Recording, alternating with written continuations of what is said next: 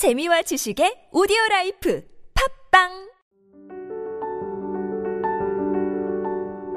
다양한 담론, 폭넓은 상상력 새로운 신앙, 채널 채널 청어람 청어람. 교회에서 무조건 뭐뭐는 하지 마라. 뭐 이렇게 이야기하는 게 좀 답답하기는 한데 계속 네. 그것도 답답하지만 계속 질문해야 된다라고 이야기하는 것도 이제 답답하다. 좀 이런 식으로 질문을 해주신 분이 계세요.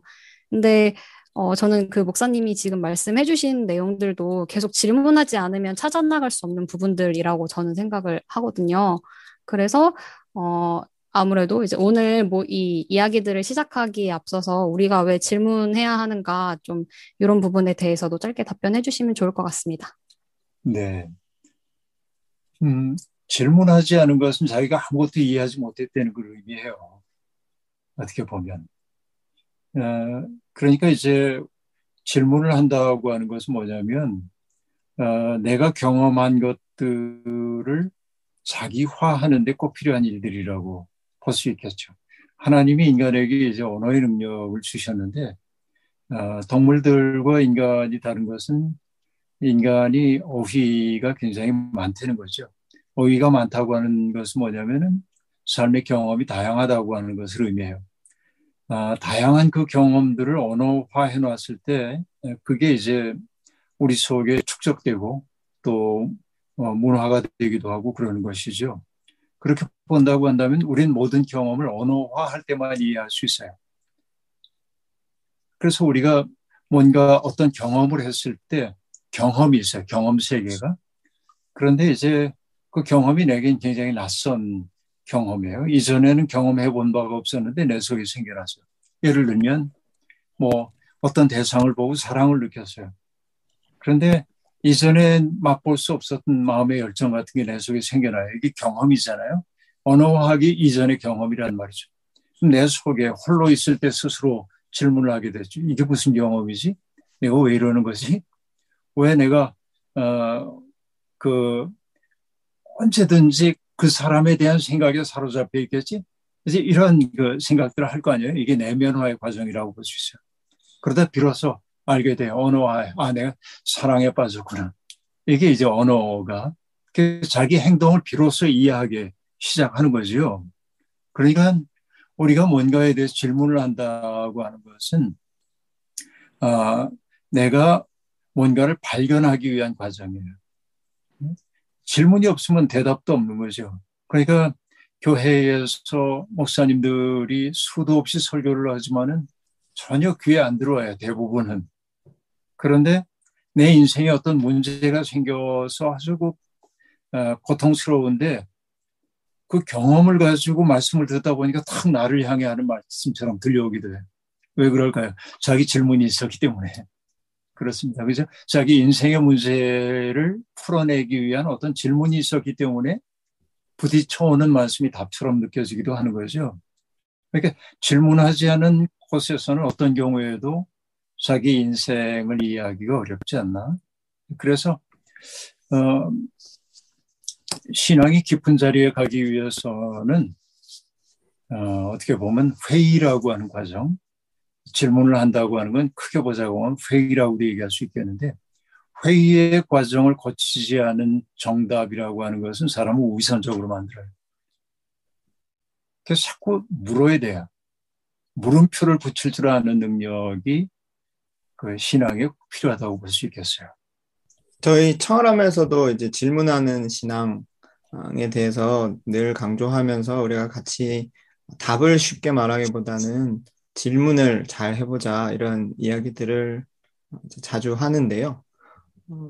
그 지금 나왔던 질문은 도대체 그러면 질문을 어떻게 해야 하며 만약에 나한테 질문이 없으면 지금 목사님 말씀에 의하면 이제 질문하지 않으면 사실은 질문이 없다는 건 사실 제대로 알지 못하고 제대로 믿지 못하는 거다 이렇게 좀 들리는데 이제 그것 자체가 되게 또 어떤 맥락에서는 규율처럼 들리는 분들도 있는 것 같아요. 나는 뭐 딱히 질문, 어, 려운 일이나 뭐 불행한 일이 없고 질문이 없는데 억지로 나를 불행한 곳에 몰아넣고 고난 가운데 몰아넣고 질문을 해야 하는가 이런 질문들이 좀 생길 수도 있을 것 같고 제가 조금 이 질문을 보면서 어, 들어온 질문들을 보면서 이제 어, 좀 느꼈던 것은 어, 정말 어떻게 보면 중요하지 않은 문제들을 교회가 아까 이야기했던 규율 같은 것들로 좀 억압적으로 청년들을 대항으로 인해서 오히려 정말 진지하게 자기와 하나님에 대해서 물어봐야 될 질문들을 차단하고 있는 것은 아닌가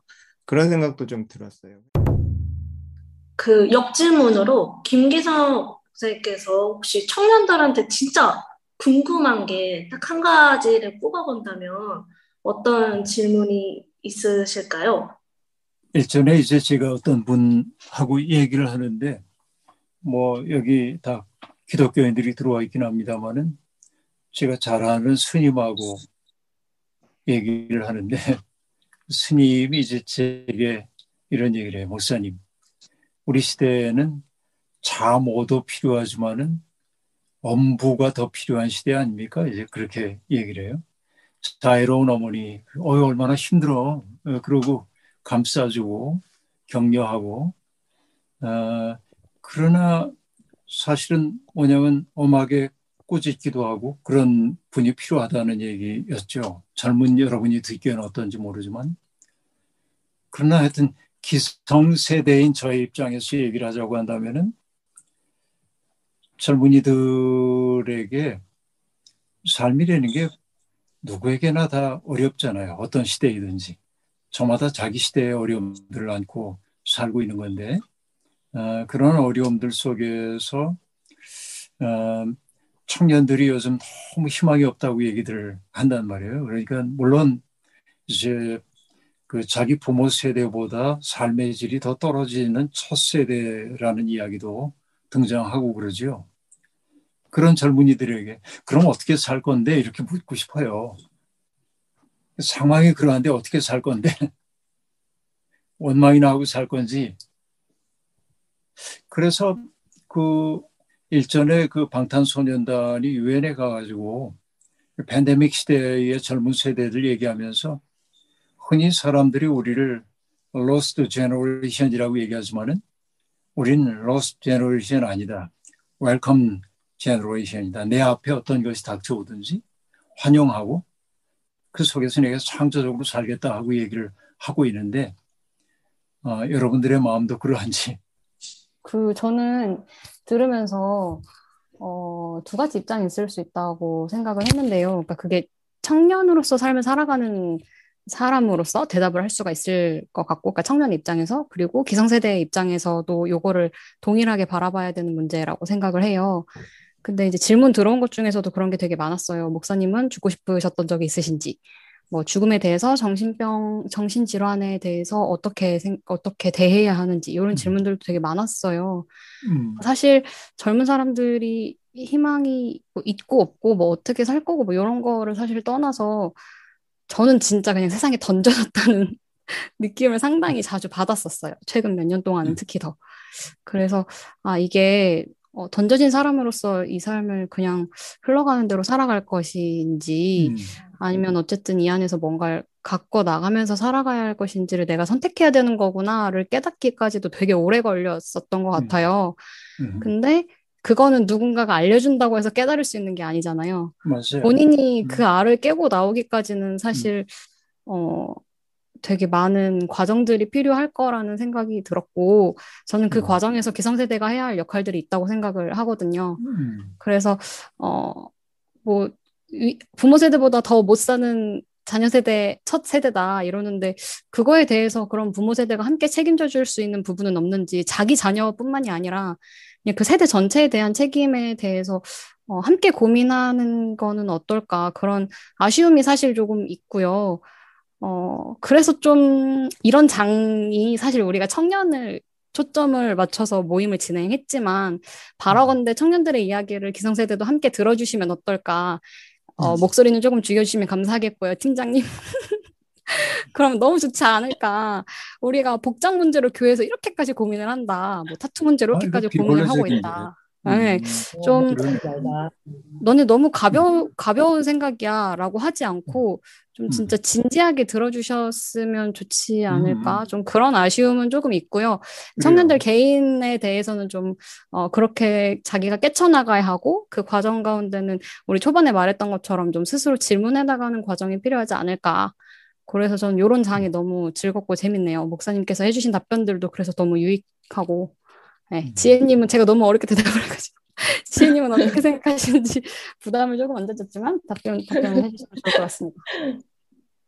저는 예전에 그 어떤 친구가 발표를 하는데 그 발표 때 처음 했던 말이 되게 마음에 꽂혀서 여전히 기억하고 있는데 좋은 어른이 없다라는 말을 들은 적이 있어요. 음. 근데 음, 사실 좋은 어른이 없다라기보단 좋은 어른이 있지만 좋지 않은 어른들이 더 많아서 좋은 어른들이 음. 많이 묻히는 것 같아요. 근데 사실 저도 재원님 말씀해주신 것처럼 세- 사회에 좀 던져졌다라는 기분을 최근에 더 많이 받게 되는 것 같아요. 앞으로 내가 지금 하고 있는 일을 계속 할 수 있을까에 대해서도 고민하게 되고 내 진로를 어떻게 고- 정해야 하나라는 고민이 드는데 그냥 그때 좀 크게 가지는 목표 하나는 내가 좋은 어른이 돼야겠다라는 생각 정도인 것 같아요. 그래서 음, 청년들의 제가 생각한 좋은 어른은 청년들의 목소리를 많이 들어주고 그들이 어떤 생각을 가지고 있는지 함께 대화하고 어른들이 배려받는 걸 당연하게 생각하기보다 서로 서로 배려하면서 사는 사회를 좀 꿈꾸는 것 같고 그래서 이제 목사님하고 좋은 이야기를 나누게 돼서 너무 감사했고 목사님 말씀 들으면서 아, 참 좋은 어른이시다. 또 오늘 또 한 분의 좋은 어른을 만났구나라는 생각이 들어서 많은 분들이 청년들에게 좋은 어른이 되었으면 특히나 이 여기에 함께 하고 계시는 뭐 아저씨 아저씨라고 어떤 분이 댓글을 본인을 소개하셨는데 좋은 어른이 되어 주셨으면 좋겠다라는 생각이 들었습니다. 사실은 저도 하고 싶은 얘기가 많아요. 이 이런 그 너무 힘들어요라고 하는 그 얘기에 대해서 하고 싶은 얘기가 아주 많이 있습니다. 어 근데 이제 그렇게 얘기하면 이제 틀림없이 꼰대 소리를 듣기 때문에 그런 얘기는 하지 않으려고 그러는데 자 여기에 모인 사람들이 대개 이제 교회 다니는 분들이잖아요. 오늘 여기 들어온 분들이 대개 그런 거라고 봐야 되죠. 교회를 왜 다녀요? 취미 생활은 아니잖아요. 교회를 가리켜서 이제 그리스도의 몸이라고 바울 사도가 얘기를 했는데 너무 힘들어서 위로받고 싶어서 다녀요. 뭐 이런 얘기도 있을 수 있겠죠. 혹은 뭐 너무 외로워서 누군가를 만나고 싶기 때문에 여기도 왔어요. 라고 얘기할 수 있습니다. 그러나 우리가 교회를 다니고 성경을 읽는다고 하는 것은 뭘 배우는 거냐면 성경 전체를 얘기할 때 이렇게 얘기할 수 있어요. 그러니까 dominant narrative, 그 주류 담론이라고 얘기하는 거예요. 세상이 이렇게 이렇게 흘러가는 거야. 그런데 그 주류 담론 속에서 우리들이 거기에 포섭돼 가지고 그 속에서 나름대로 설 자리를 얻고 행복하게 살기를 원한다는 것 이게 성경의 핵심은 아닙니다. 주류 사회가 이 방향으로 가고 있을 때 성경은 언제나 counter narrative를 얘기하죠. 반대 방향으로 가는 사. 어, 나를 중심으로 내 욕망을 충족하는 것을 내 삶의 목표로 삼고 있는데 율법이 얘기하는 건 뭐냐면 너희 가운데 있는 고통받는 사람들을 돌보라라고 하는 것이잖아요. 어, 예수 그리스도가 보여주고 있는 것도 역시 마찬가지죠. 너희들이 잘 나가기 위해서는 상당히 사회 유력한 사람들하고 사귀어야 돼 이렇게 얘기하는 세상인데 예수는 끝없이 병자들과 고통받는 사람들을 향해 나갔잖아요. 그러니까 정말 우리가 예수를 믿는다고 하는 것은 안 믿으면 뭐 아무 상관이 없지만은 정말로 믿는다고 하는 것은 힘들긴 하지만 성경이 우리에게 가르쳐 보이는 삶의 방향으로 한 걸음씩이라도 가보겠다고 하는 그런 얘기거든요. 그래서 엘버트 슈바이처가 했던 얘기가 있습니다. 선행을 결심한 사람은 누군가가 자기 앞길에 돌멩이를 치워줄 것을 기대해서는 안 된다는 거예요. 오히려 내가 가는 길 앞에 누군가 돌멩이를 굴려놓을 수도 있다는 사실을 염두에 두고 살아야 된다는 거죠. 저는 이것이 이 시대의 신앙인들에게 필요한 태도라고 생각을 하고 있고, 그래서, 어, 저는 오늘 여기에 동참한 모든 분들이 이런 자존심이 좀 있었으면 좋겠어요. 나는 세상에 길들여지지 않겠다. 길들여진 젊음처럼 슬픈 게 없거든요. 어떻게 보면. 근데 세상의 가치를 내면화하고 그 가치를 내가 따라 살기 위해서 부족한 것들 때문에 미치겠어라고 얘기하지 말고 이미 내게 주어져 있는 것들을 충분히 감사하고 누리며 살 수 있지는 않을까? 아, 그래서 내 속의 자유, 진리가 너희를 자유케 하리라 했던 그런 자유, 궁극적 자유를 더 큰 인생의 목표로 삼으면 안 될까? 뭐 이런 생각들이 좀 들어요. 평화교회 연구소와 청어람이 함께하는 교회에서 듣기 힘든 청년들의 이야기 크리스천 하우. 유튜브에서 크리스천 하우를 검색해 주세요.